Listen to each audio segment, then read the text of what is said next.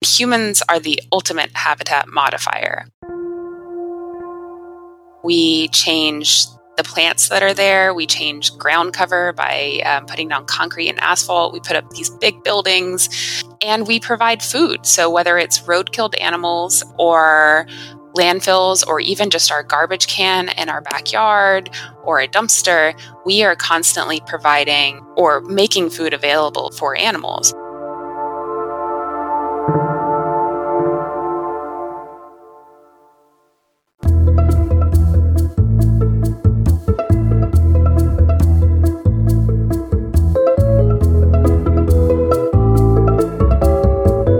Welcome to From the Field, a podcast logging real life scientists and their efforts to improve the world one study at a time.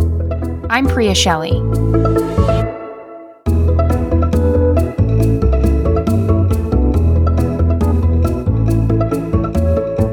In this episode, I speak with Alexis Brewer, a doctoral candidate at the City University of New York in the Ecology and Evolutionary Biology program. Alexis focuses her research on the intersection of urban ecology and scavenger ecology and how humans affect biodiversity. When we drive on the highway or a wooded area, we occasionally come across an unfortunate animal that's been struck by a vehicle. And sometimes we even see other animals pecking away at their remains. This is roadkill, and it's one example of a human wildlife interaction that Alexis is interested in studying. So, how does someone decide they're going to study animal carcasses and what feeds off of them? Alexis is the first to admit that this kind of gross work wasn't necessarily what she thought about when her interest in wildlife began. In fact, it took a few meandering steps to get there. I certainly was very interested in science and nature as a kid. My dad was really great. Um, he's one that he loves birding and he's always pointing out different animals and just being kind of endlessly patient. But when I went to college, I started studying neuroscience and as much as I loved that field, it really wasn't my ultimate passion. So I ended up taking time off after college and doing other things. I worked in a variety of fields. I even danced professionally for a little while. Then one day decided I was ready to go back to school. So um, I kind of looked at what my passions were and ended up getting a master's in animal behavior and conservation where I studied how environmental degradation and habitat fragmentation affected howler monkey diets, like the actual nutritional components of their diet. And really found out that I loved kind of this chemical ecology background um, and, and research, finding out, you know, what the building blocks are that are affecting behavior and diversity that we see in nature and I really wanted to get my PhD. I was so excited about that, but I didn't know what project I wanted to work on. But I I wanted that focus, that same idea that I was looking for building blocks and kind of the fundamental mechanisms of what's driving change. And that's kind of what led me to my current project. Scavenger ecology is really is about who is eating what, much like predation or any other focus on feeding, but we're actually talking about how animal what happens to animals when they die from other causes, you know, whether it's a disease or if they fall off a cliff, um, get hit by a car, for example, that organism doesn't just sit there. Um, it provides food for other for other species of all sorts. So we're really trying to look at that process of who finds the carcass, who eats the carcass, and how they compete or facilitate each other's interactions. As Alexis mentioned, humans interact with animals in a lot of different ways, and one of the biggest ways is inadvertently feeding them. In doing so, people have become active participants in the ecosystem, and it's important to mitigate the negative effects on both the human and the animal in order to reduce conflict. It's a role that's vital to Alexis's research. Here in the Northeast, we have black bears. You're out looking for food, you're happy to eat grasses and leaves and berries and the occasional carcass if you find it. And here you come along a trash can and it has cooked chicken in it and smells delicious. And what are you going to do, right? You're going to eat that trash. And it probably has all sorts of other good stuff in it and some bad stuff. So, you know, you might be eating plastics while you are eating that garbage. Um, and if you're on the person side, now you have your garbage can ripped into. It's made a giant mess. You're probably, if you have pets, you're worried about your pets, your children. And this creates a lot of space for conflict, but it doesn't necessarily need to, which is kind of when I start talking with the public, often where I start. So I say, you know, let's first of all just accept that that bear is just being a bear. You know, they're not trying to cause problems, they're just hungry, and you would be too. But then we talk about ways to ameliorate that. So um, whether it's you know getting that bear-proof trash can, keeping your pets indoors, another common human wildlife conflict in urban areas are coyotes. People are always worried about their cats and their dogs getting eaten by coyotes and um, all sorts of other problems. And so, you know, it leads to people often cities um, or municipalities killing coyotes in urban locations. But once again, that coyote is just being a coyote. And sure, they might eat our trash. They might occasionally take a cat or two, but they're, you know, they're just trying to subsist in this environment that we've changed the coyotes can just keep going about being a coyote um, and doing great things for the environment, like you know controlling rat populations or deer populations. Kind of having this healthy scavenger community and predator community can help people, but first we have to see them as part of the environment and us as also like how our actions affect them, which is kind of the key for my research. I think it's really important to discuss how we are integral to it. When they understand that people are part of an ecosystem and that all of our actions are going to affect that ecosystem, it changes the way we think about ecology and urban ecology. And this is really where urban ecology is moving towards is seeing humans as integral instead of the other in ecosystems. And the best part about seeing it is that way first of all, it doesn't demonize us. So it's not that we're this horrible thing happening in the environment, though we do bad things. You know, like we are creating climate change, we are modifying habitats in, in ways that will create really lasting impacts. And that can have a negative effect, but we can also modify our behaviors to have a positive impact. And getting people to think that way gets them, well, makes people hopeful, frankly.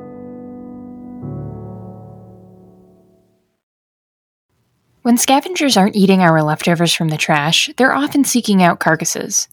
To an onlooker, the decomposition of a carcass looks and smells pretty gross, and the immediate reaction is probably to get away from it as quickly as possible. But if we look closer, we'll find that there's actually something really incredible happening. The decomposition is achieved primarily through the work of invertebrates, like flies, maggots, and beetles, in addition to scavenger animals. Together, they make quick work of the carcass and make it seem as if it wasn't even there. One of my favorite quotes from a forest manager about my job is there's a, a yuck factor to what I do, uh, without a doubt. We have microbiota in our digestive system and our on our skin um, and every other animal is exactly the same and so th- those microbiota don't stop functioning when we stop functioning they continue their own cellular processes their byproducts, their waste byproducts, start building up in an animal. So that is often what leads to a lot of putrefaction. Insects find the carcasses very quickly when we're actually placing carcasses. You know, the insects are there the second we put down a carcass or before. And they will, depending on which animal we're talking about, will either consume the carcass or lay eggs on the carcass. And as their offspring hatch, that is what will consume the carcass. So flies are really in here in the Northeast are one of the biggest invertebrate decomposers, but we also have carrion beetles and a variety of other beetle species. So it's usually beetles and flies here. And there's actually a little bit of competition between the invertebrates and the vertebrates. So the invertebrates release essentially things that can both attract a scavenger, but eventually a vertebrate scavenger actually wants a pretty fresh carcass. So if the invertebrates have the carcass for too long and a vertebrate doesn't find it, it will become too putrefied. And they, unless they're very hungry, a vertebrate won't eat that carcass. But if you have, say, a lot of fly larvae, which is gross to think about, but if you have a lot of fly larvae on a carcass, those fly lar- larvae can actually also support vertebrates. So songbirds will come eat those. They're essentially maggots, is what most people call them. So you know the songbirds will come and they'll pick off maggots from the carcass. So it creates this own little micro ecosystem within just one essentially dead body whatever species that happens to be. If you're not really feeling it with the putrefied carcasses don't worry. You're not alone. The unappealing nature of decomposing carrion even has an effect on the amount of research that's being conducted in the science community but Alexis shares that gathering the data is an important step towards truly understanding an ecosystem you look at the literature and you look for predation, for example, you'll find thousands and thousands of articles. Even the same thing when we talk about herbivores or pretty much other any other way of getting nutrition. Um, it's very prevalent in the literature. But when you go look for scavenger research, it's orders of magnitude lower than anything else, though that is changing in the last 10 or, or even uh, 15 years, scavenger research has become more popular, but it's definitely understudied. And part of that's because people find it gross, frankly. I mean, you know, it's a weird thing um, to think about. As I have gotten into this project, I've realized how fundamental scavenging is. And what's amazing is that we can really capture a lot of different things in an ecosystem by studying scavengers. We're not just looking at one species or even one group of species. We're looking at a really wide variety of animals that all provide different, slightly different ecosystem services and functions. And that means that we can really assess the health of an ecosystem better. Mm-hmm. Plus, we can increase our knowledge about how energy is getting transferred through a food web, which is really fundamental when we talk about how healthy and how well an ecosystem is functioning. A food chain is defined as a series of organisms that eat one another, and energy and nutrients flow from one animal to the next. For example, when an acorn is eaten by a chipmunk and a chipmunk is eaten by a fox. Food webs are a little more dynamic in the sense that they consist of several intersecting food chains and show the different things an animal can eat or be eaten by. Those food webs consist of a multitude of mammals, and Alexis wants to research them ranging from the most traditional to the most unique. In general, we're really looking at carnivores and omnivores. So, uh, the most common ones we talk about are bear, coyotes, raccoons, red foxes. But we also see some really non traditional scavengers sometimes when food is really scarce. So, deer will scavenge. Um, there's some really interesting pictures from body farms where deer are actually eating bones, which could be a calcium thing, but it could also just be hungry. Then we have another group of scavengers, which are, of course, are obligate scavengers, which just mean that they have to scavenge to survive. Most of our carnivores and omnivores are don't have to scavenge. They can predate different animals or eat non-meat items. But the only obligate scavengers in the world uh, are vultures. So they're an avian species, obviously, and they are really have evolved to find carcasses. And by and large, they don't hunt. So they really can't survive if they don't find these carcasses and consume them, frankly. In vulture culture, it's pretty rare to eat anything but carrion. If the meat isn't fresh, the vulture still consumes rotten carcasses that may even be toxic to other animals. By doing this, vultures are preventing the spread of disease. Alexis shares the typical behavior of a vulture and how they're specifically designed to scavenge. Yeah, they're amazing. So, turkey vultures are big birds. Um, they have a pretty large wingspan. So, they're able to soar and use very little energy while they're soaring. They're very metabolically efficient. And they have this huge nasal cavity and this giant olfactory bulb. So we're really just talking that they're essentially bloodhounds on wings. So they fly around in this very lazy pattern. That's often when people see them. And they do this teeter tottering motion in the air, which allows them to essentially scent the air. And as they get closer to a carcass, that's when they do that circling behavior that people really associate with vultures. It's also how they're also riding the thermals while they're doing that, so that's increasing their efficiency. Um, if they're in the mornings, they it's called kettling. They will ride the thermals to get higher and higher as well. And that also creates circling behavior. But they're really doing most of their searching through you know their sense of smell which is which is quite fascinating and it's not unique in the bird world but it is unusual very few birds rely on their sense of smell to find food they have pretty small beaks it's not this big eagle beak or even a hawk beak that's good at tearing things. You know, it's it's actually that's not really their since they're not predators. They're actually not good at doing that um, motion of ripping and tearing, which is actually why they rely on mammals often with really large carcasses. The mammals will open the carcasses for their own purposes so they can eat the carcass, but when the mammals leave, then the, the vultures can partake. Um, and the same thing, their claws, there there are not. Um, their feet aren't these big talons like you would see once again in a in a bird of a bird of prey that is actually a predator. They're kind of wussy, actually. they're, they're not very, you know, they can't really grasp things exceptionally well. They can perch and they can walk and things like that, but that's about it. Vultures are starting to do something that doesn't involve teetering around corpses. They're visiting landfills and eating trash in huge numbers. What does that do to the food web and the ecosystem overall?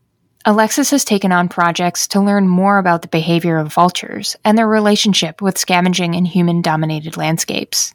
So, I work in New York State. We have several projects. We have one project where we have GPS tracking devices on turkey vultures and black vultures. That's actually a collaboration with Hawk Mountain in Pennsylvania.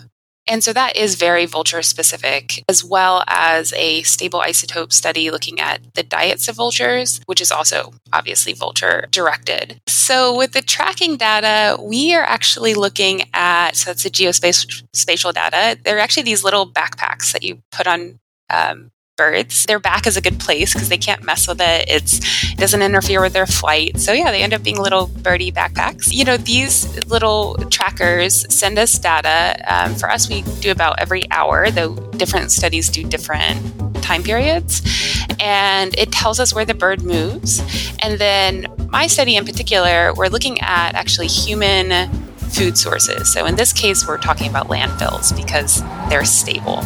Um, we know exactly where they are in space, and then we look to see how often the vultures are visiting landfills. Because if you talk to anybody that's been to a landfill or driven by a landfill or worked in a landfill, they will tell you you see vultures all the time, dozens, if not hundreds, depending on the actual site.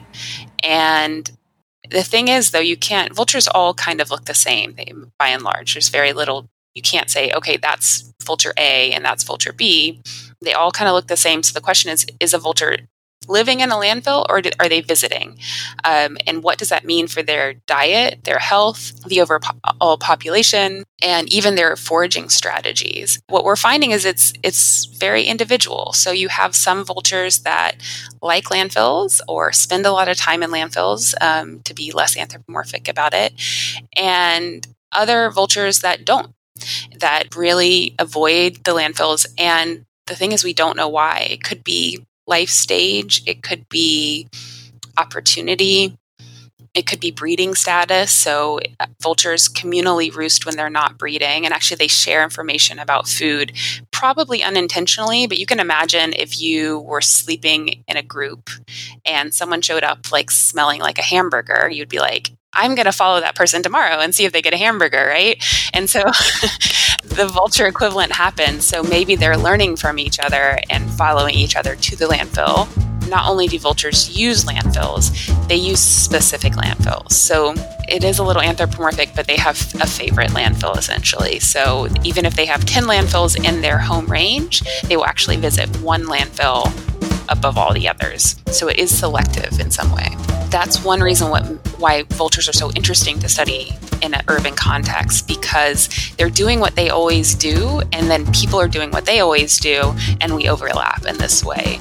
With very little actual true behavior change, though, we are interested to see what happens over time to see if vultures are changing their foraging strategy to rely on these consistent food sources. Normally, scavenging is a timely endeavor, so you have to really spend a lot of time searching for your food. And that's um, not the case if you know your landfill is there every single day. Alexis and her team are also learning more about vultures' diets by way of stable isotopes, which is the newest part of their research. Looking at stable isotopes allows them the potential to see the vulture's diets mimic those of people or something more suitable to a traditional vulture diet. The results could reveal a lot about vulture behavior and their relationship with people. Isotopes are a great way to study a variety of things in ecology, but the way that I use them is essentially looking at diet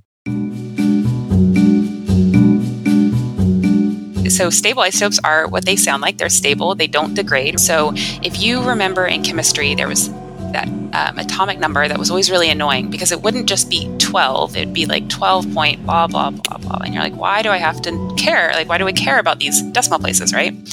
And that's all because of isotopes. So your normal carbon in the atmosphere or just in the environment is carbon 12 and it's stable. And it's the most ubiquitous carbon. It's in every living thing. That's uh, the most common isotope. But we also have this carbon 13 that's stable, and it just has one extra, you know, just a little bit heavier. It doesn't degrade over time. It's not carbon 14. Um, it doesn't have any difference in the charge because it's just an extra neutron, and it hangs out in the environment, but it's pretty. It's comparatively rare to carbon 12. And so, what I actually do is I study the relationship between those two carbon sources as well. And we also use nitrogen as well. So we use carbon and nitrogen. And the reason why this really esoteric thing matters is because all of our food has this isotopic ratio that changes with different processes. So, a lot of people, uh, you're often finding variation basically from that ground level. If you remember, I love looking at those building blocks that change things, right? So we're talking that photosynthesis here. Your primary producers are using isotopes in different ways based on their photosynthetic pathway. So whether you're a C4 plant or a C3 plant or a CAMS plant, you are kind of sucking up these isotopes in different amounts. And then an herbivore comes along and it eats that plant. And this is the most classic you are what you eat scenario. And so that herbivore now looks like the plant that it ate. And then something comes along and eats that herbivore. And that predator looks like the herbivore, which looks like the plant. The way that I use it is looking at this urban ecology is trying to find out if we can look at human food because human, especially in the United States, we eat a lot of corn and we feed our animals corn. We're a very corn based society.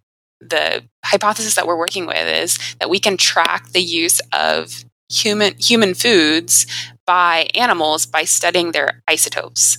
Um, so we take a little sample from. Um, you can use a lot of different things. We actually use feathers for the vultures because it's non-invasive. They shed them naturally during molt and regrow them. And so we don't have to even touch the animal. We just need to find their feather, um, which we usually find at their roosting locations. And we compare it to essentially the environment and to humans to see if the vultures look isotopically more like people or more like the natural environment. Alexis's third project takes her all around New York State and City, where she places baited camera traps in various locales to observe the behavior of vertebrates and invertebrates in varying ecosystems. Our third project, or the other main project that I work on, is actually a camera trapping study where we are capturing the entire scavenger diversity within New York State. So, because they are interacting and affecting each other and affecting how the ecosystem functions, we believe it's very important to capture the whole community um, in some way. And since I'm based in New York City, I will, and if I'm leaving the city, um, we do have sites down here.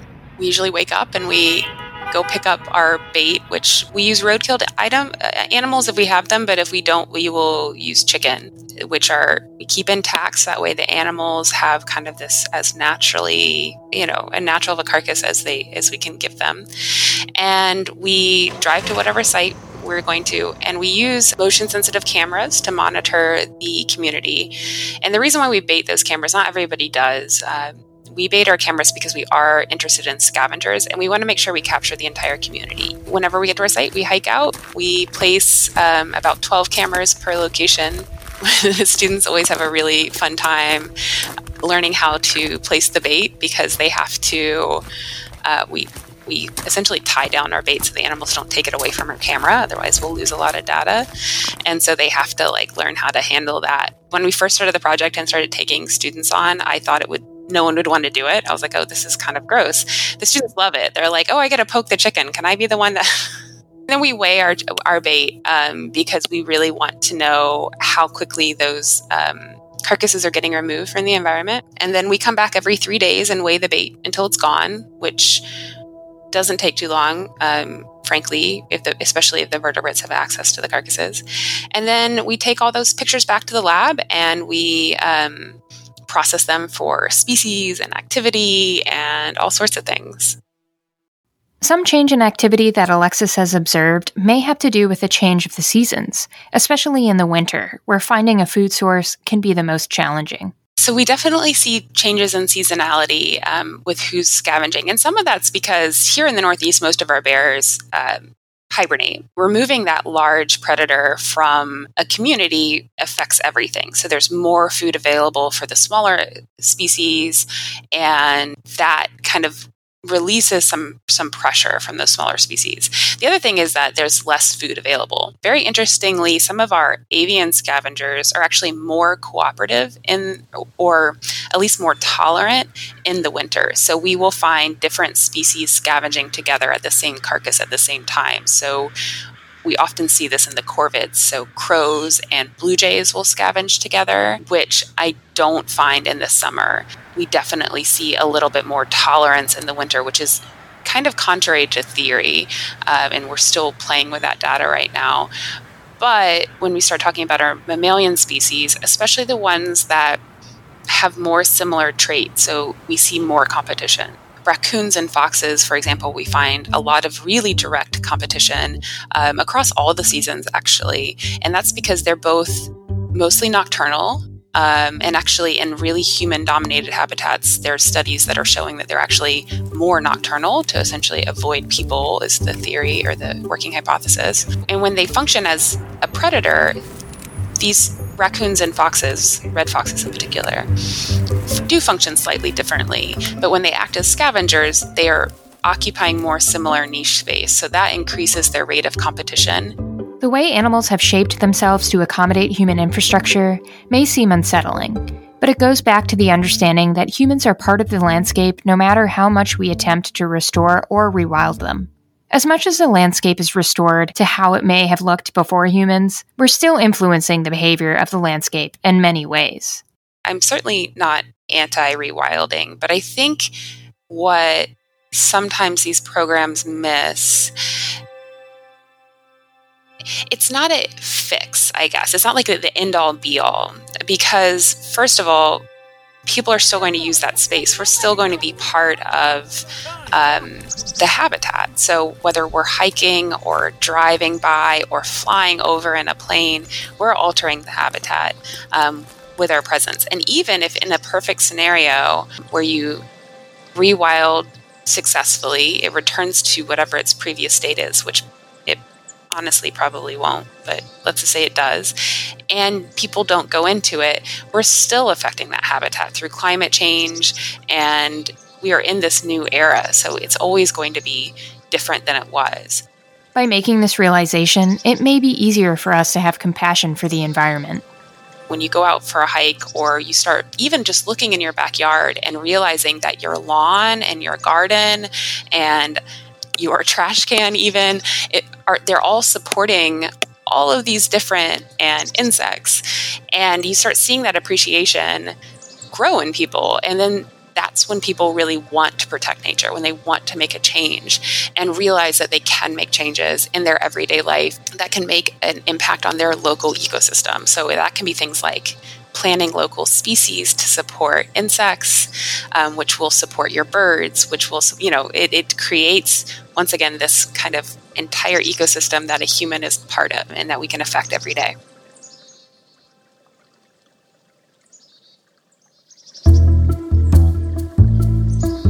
on the next episode of From the Field.